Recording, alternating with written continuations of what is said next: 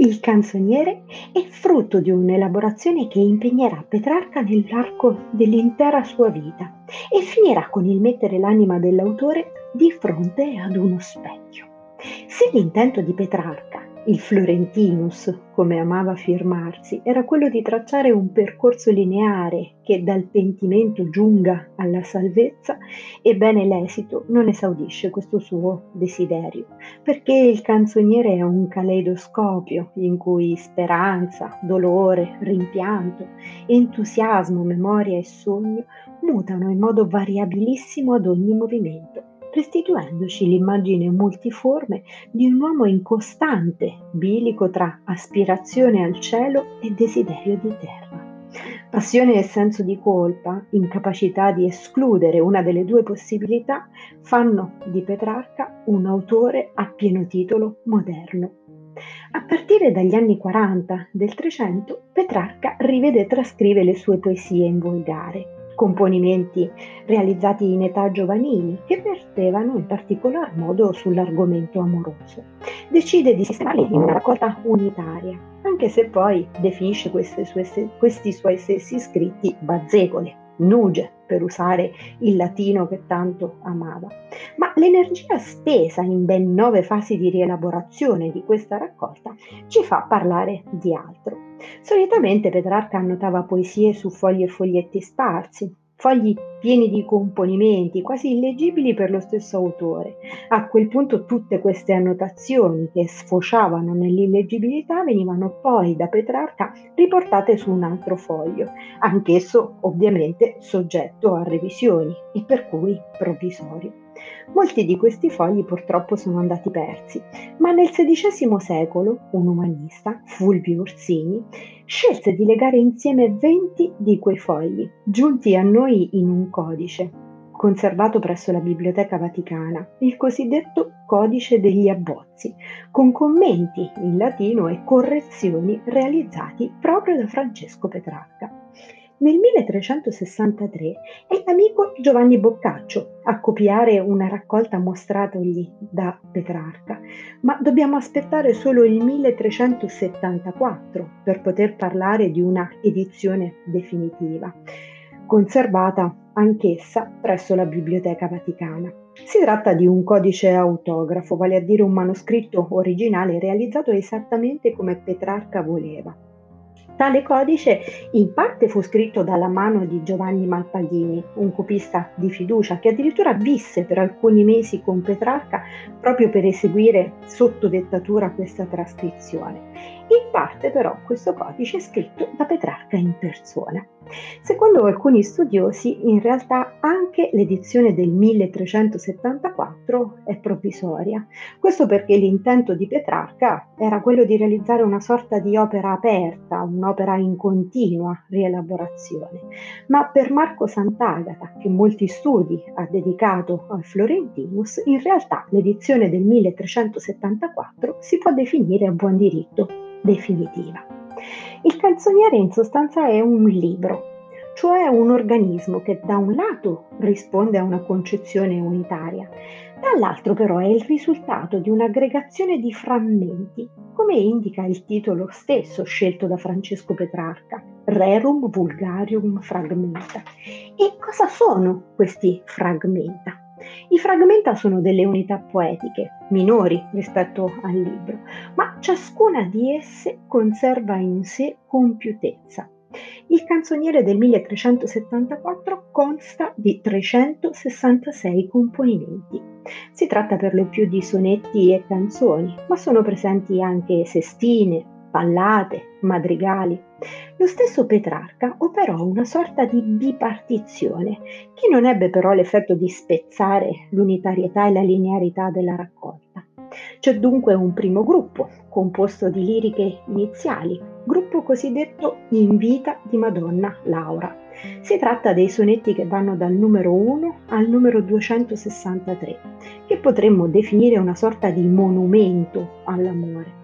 Al termine del componimento numero 263, volutamente nella edizione autografa, Petrarca decide di lasciare delle pagine bianche, segno di una cesura.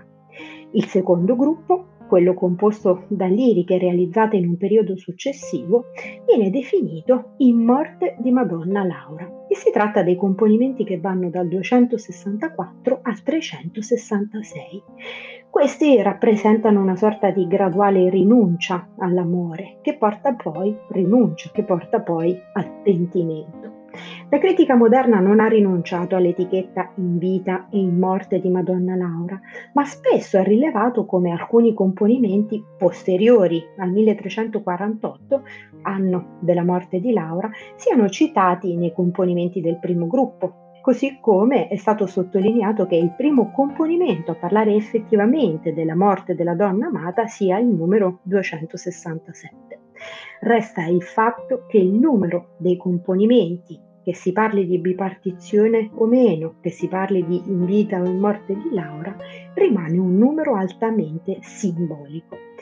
Difatti, se si esclude primo, la prima lirica da considerarsi proemiale, i componimenti sono 365, esattamente come i giorni dell'anno anche se Petrarca non ha scritto un componimento al giorno e le nove fasi di elaborazione dell'opera ce lo testimoniano, nove fasi che sono a loro volta testimoniate dai vari titoli.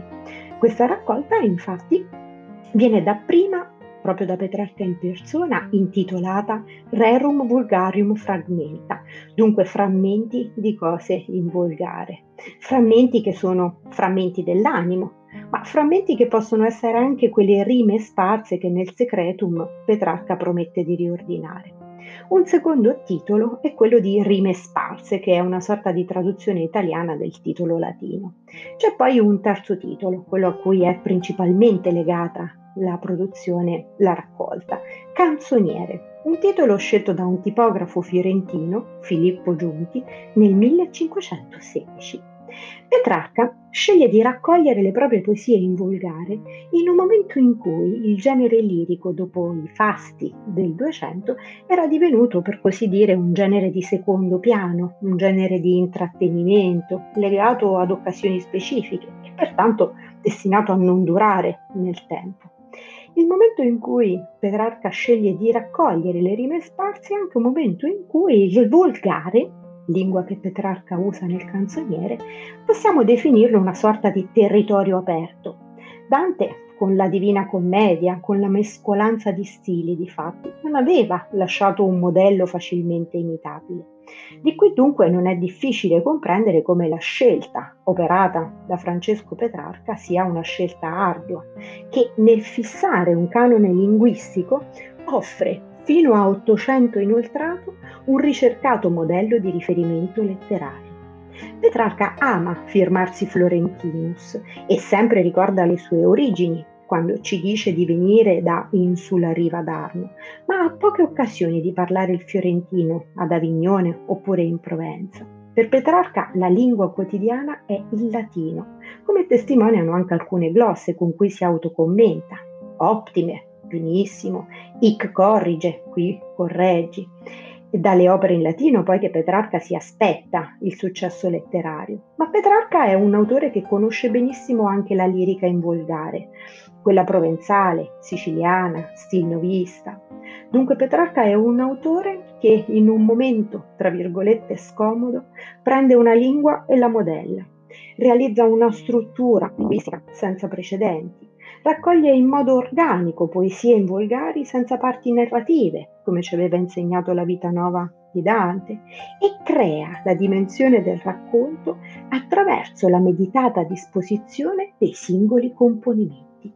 È il 1348, un anno cruciale per il nostro autore. La peste infatti gli aveva portato via Laura, Giovanni Colonna, cardinale nonché suo amico, altri amici. A Petrarca rimangono i ricordi e rimangono le letture, in particolar modo quelle filosofiche di impostazione stoica o quelle più spirituali firmate Sant'Agostino. È così che prende forma l'idea di un cambiamento, un cambiamento che non è solo letterario, perché Petrarca metterà da parte in questo momento la, eh, l'opera epica dell'Africa, così come la trattazione storica dei De Viris Illustribus, ma è un cambiamento anche di condizioni esistenziali. Raccogliere e ordinare l'abbondante produzione letteraria in volgare diviene metafora di conversione. Come le rime sparse trovano collocazione ordinaria e sfuggono la dispersione, così l'uomo peccatore trova un'unità interiore e sfugge alle passioni terrene. Ma è bene fare attenzione. La conversione non va letta in senso letterale e definitivo. Petrarca non, ha, non opera una trasformazione della propria vita. L'abbandono del sentimento amoroso è più annunciato che realizzato. La tendenza di Petrarca infatti è quella di creare più un'immagine ideale di sé che un'immagine reale. Ma quello di operare una conversione possiamo dunque definirlo un progetto e questo progetto incontra degli ostacoli concreti nella sua realizzazione. Nel sonetto proeniale, voi che in rime sparse ascoltate il suono, l'autore si mostra pienamente consapevole della vanità delle passioni umane. Ce lo dice chiaramente quanto piace al mondo è breve sogno, ma diversi componimenti stridono con la mutatio vite che Petrarca pone in essere nel 1348.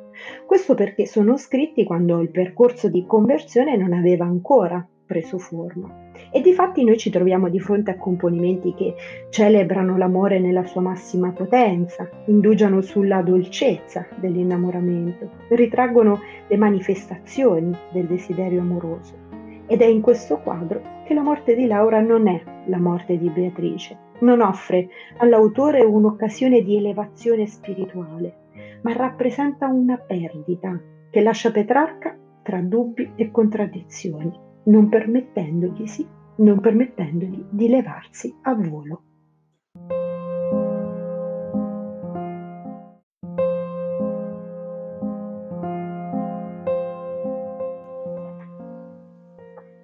L'amore.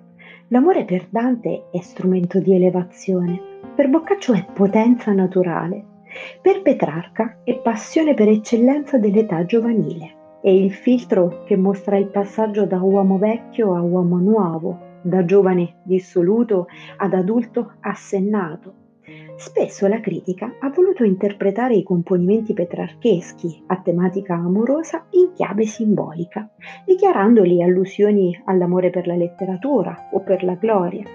In un'epistola e più precisamente la nona del secondo libro delle Familiares, all'amico Giovanni Colonna, che benevolmente aveva insinuato che Laura fosse una creatura di fantasia, Petrarca scrive che quell'amore aveva una sostanza reale, ritenendo che sarebbe stata una ben strana pazzia affaticarsi così a lungo per sembrare pazzo, ed aggiunge che Simone Martini aveva dipinto un ritratto di Laura. Dunque Laura è reale è fatta di carne e ossa, suscita una passione terrena, una passione che però rimane perennemente inappagata. Per rendere esemplare la conversione, Petrarca deve procedere attraverso due direzioni. Innanzitutto deve rappresentare Laura come reale e in secondo luogo deve accentuare il carattere peccaminoso di questo amore per poi dimostrare attraverso la successione delle sue poesie il recupero del buon governo di sé e quindi il fatidico pentimento. Petrarca scava, gratta nel profondo della sua interiorità, ma quegli abissi che emergono emergono limpidi e pacati attraverso il filtro della letteratura che rende razionale un'inquietudine reale e psicologica. Laura è dunque reale e Petrarca dice di incontrarla il 6 aprile del 1327 nella chiesa di Santa Chiara ad Avignone. È venerdì santo, data simbolica. La sua morte, avvenuta il 6 aprile del 1348, ci fa parlare di una simmetria cronologica e di una simbologia di numeri di dantesca memoria. Ma chi era Laura? Laura è fonte di sofferenza, ma è al tempo stesso dispensatrice di consolazione. Laura è una figura benefica perché con il suo negare, fondament- negarsi fondamentalmente impedisce al poeta di sprofondare nell'abisso del peccato. Ma qui è bene fare un'osservazione. Colpevole è il sentimento amoroso, non la figura che lo ispira. Laura ancora è una figura reale perché subisce l'azione del tempo. La sua inizialmente è una bellezza anche stilnovistica, fatta di occhi luminosi, sorriso di perle, capelli d'oro, incedere di vino, ma questa bellezza si appanna in una vecchiaia che gli stilnovisti non hanno mai contemplato nelle loro opere. Laura è anche una figura inafferrabile ed evanescente, esattamente come il paesaggio che Petrarca dipinge con i suoi versi. Uno spazio indefinito e vago, uno spazio di sogno e immaginazione, fatto di acque limpide, prati, monti, alberi fioriti, cieli sereni. L'indeterminatezza dello spazio, sottraendo l'esperienza ad un contesto reale, rende questa stessa esperienza universale e in questo contesto il reale protagonista, colui che domina la scena di un'atmosfera fatta di inafferrabilità, è l'io del poeta. L'aura, a ben guardare, non esiste autonomamente, ma esiste in quanto desiderata. La storia d'amore per Laura sostanzialmente non vale come episodio biografico in sé, ma per le ripercussioni che provoca nell'animo di Petrarca, che è preda di un'inquietudine esistenziale. Nel canzoniere soggetto ed oggetto finiscono con il coincidere, ritraendo un uomo in perenne conflitto tra l'essere e il voler essere. Il canzoniere e il petrarchismo che ispira valicherà confini di tempo e spazio nel suo essere un'opera canonica, un'opera di riferimento, un'opera fatta di contenuto atemporale, atmosfere rarefatte e lingua armoniosa, lo stile misurato e uniforme che plasma i versi petrarcheschi è il punto di arrivo di vastissime letture fatte da Francesco Petrarca, letture che spaziano dai classici latini ai padri della Chiesa, passando per la lettura della Bibbia, e che si interessano di lirica provenzale, di stil nuovo, di opere dantesche. Petrarca sostanzialmente trattiene tutto e tutto trasforma. È come dire che Petrarca accoglie in sé il passato per generare qualcosa di nuovo. Infatti Petrarca darà vita a una, vita, a una lingua decorosa ed elegante. Contini parla di monolinguismo petrarchesco, in contrasto con il plurilinguismo dantesco. La musicalità dei versi petrarcheschi è una musicalità morbida, la sintassi è fluida, la lingua appunto è nitida. In Petrarca il sistema linguistico rifugge e dallo stile comico e dallo stile tragico e si attesta su una medietà che è sorvegliata e priva di, conqua- di contrasti, una medietà che si eleva però sul linguaggio pratico, quello della comunicazione corrente. Gli elementi lessicali nei versi petrarcheschi sono esigui. È come se Petrarca semplificasse in modo estremo il vocabolario, ma ogni singola parola si rinnova semanticamente, divenendo allusiva ed emblematica. Alcuni termini, pur mantenendo inalterato il loro significato, si caricano di una fortissima valenza simbolica. Il nome di Laura, ad esempio, si presta ad echifonici, con Lauro, il primo termine a fare la sua comparsa nell'opera, quello anche più frequente, e il Lauro ci richiama alla memoria il mito di Apollo e Daphne, ma Petrarca a un certo punto scompone il Lauro come se fosse l'aggregazione di articolo e sostantivo e ottiene Lauro, cioè l'oro nella forma latineggiante. E anche qui si richiama, si richiama alla bionda capigliatura di Laura, si richiama al sole, che altro non è che il simbolo dell'amata. Anche la parola Laura si scompone in articolo più sostantivo, dandoci Laura, cioè la brezza, vale a dire il vento che soffia dal paese dell'amata portando il ricordo nel cuore del poeta. Il lungo lavoro di revisione, ampiamente documentato dagli autografi, fa luce su una serie di costanti con cui il poeta procede. Ad esempio, Petrarca evita accuratamente ripetizioni ravvicinate e ancora cerca di attenuare le forme troppo realistiche, soprattutto nelle parole in rima. Questa stessa attenuazione Petrarca la applica alla sintassi, che è prevalentemente paratattica e soprattutto attuata per Polisindeto, un Polisindeto che rimarca più efficacemente il gusto di Petrarca per la pluralità. In nome di questa pluralità, Petrarca farà ampio uso di endiadi, che assolvono la funzione di amplificare un concetto, e di dittologie sinonimiche. Ma il conflitto inferiore, interiore Petrarca lo affida nella forma all'antitesi e all'ossimoro. L'animo lacerato del poeta si ricompone nella perfetta armonia del livello formale. La sua passione si cristallizza nella perfezione dei versi. La perdita di Laura insegna la caducità e la memoria diventa schermo di questa caducità, permettendo al poeta di aggrapparsi alla sua fragile identità Petrarca recupera i suoi personali fragmenta, li fissa nella pagina per sottrarli alla correzione del tempo ed è la scrittura a renderlo eterno.